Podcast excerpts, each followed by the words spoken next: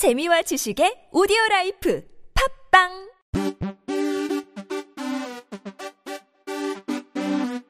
지금은 지금은 지금은 그냥 들어.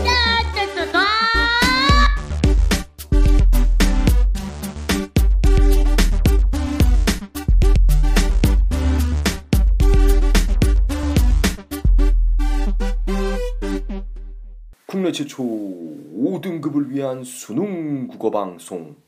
네, 이번 시간에는 어, 문법 용언에 대해서 하겠습니다. 용언. 네. 용언에 대해서 할 건데, 용언은 어, 그 주어의 서술어 기능을 하는 겁니다. 주어에서 서술어에 담당하는 것들을 용언이라고 그냥 통칭을 하는데, 보통 크게 용언에는 이제 동사가 있고 형용사가 있어요. 여러분 동사는 알 거예요. 움직일 동자 쓰죠. 움직일 동자 이제 쓰기 때문에 사물의 움직임을 나타내요.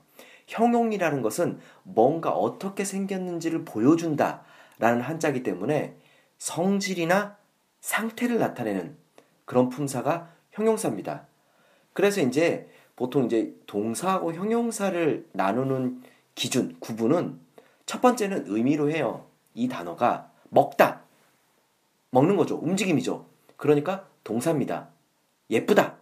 성질이나 상태이기 때문에 형용사죠. 이렇게 첫 번째는 의미로 나누는 게 있습니다. 의미로 나누고, 두 번째 헷갈리기 시작합니다. 이제부터 어 이게 동사인지 형용사인지 잘 모르겠어. 그럴 때는 어떻게 하냐면 명령형과 청유형을 만들어 봅니다. 명령형과 청유형.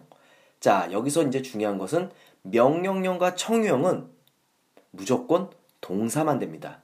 자, 밥 먹어라 말 되죠. 밥 먹자 말 되죠. 예쁘자 말 안 돼요. 예뻐라 말 안 돼요.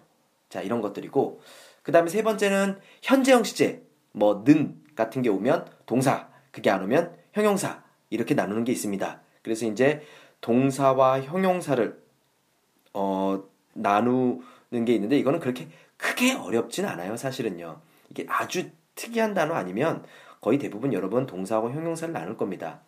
용언에서 가장 어려운 거는요, 활용이에요. 활용. 여러분들이 가장 어려워하는 것. 제가 저번에 얘기했죠. 이 활자는 살아있다는 뜻이라고요.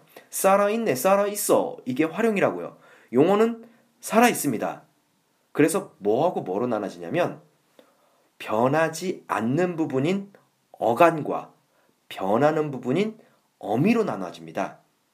자, 변하지 않는 부분, 먹다에서 먹, 이게 어간이고 다는 어미입니다.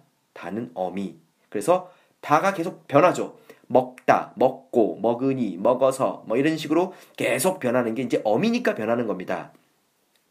그럼 우리가 이제 주의해야 될 것은 어미, 꼬리라고 그랬죠? 예. 물고기의 꼬리, 꼬리로 움직이죠? 그러니까 꼬리를 지금 살아있는 건데, 이 어미의 종류에는요, 두 가지가 있어요. 크게.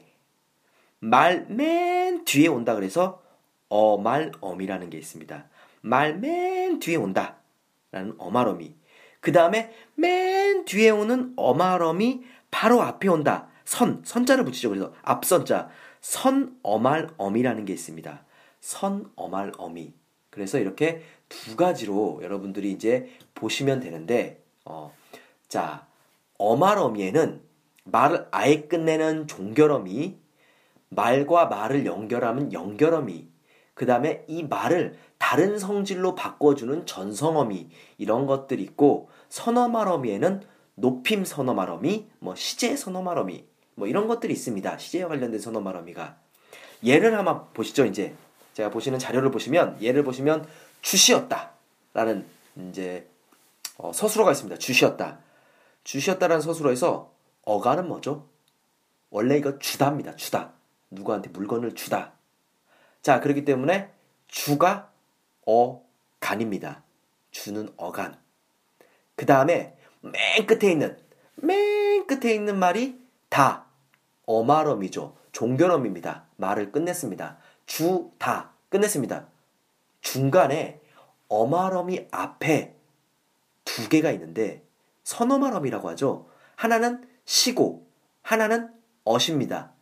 자, 따로따로 보셔야 되는데, 이 시는 높임의 선어말어미라고 합니다.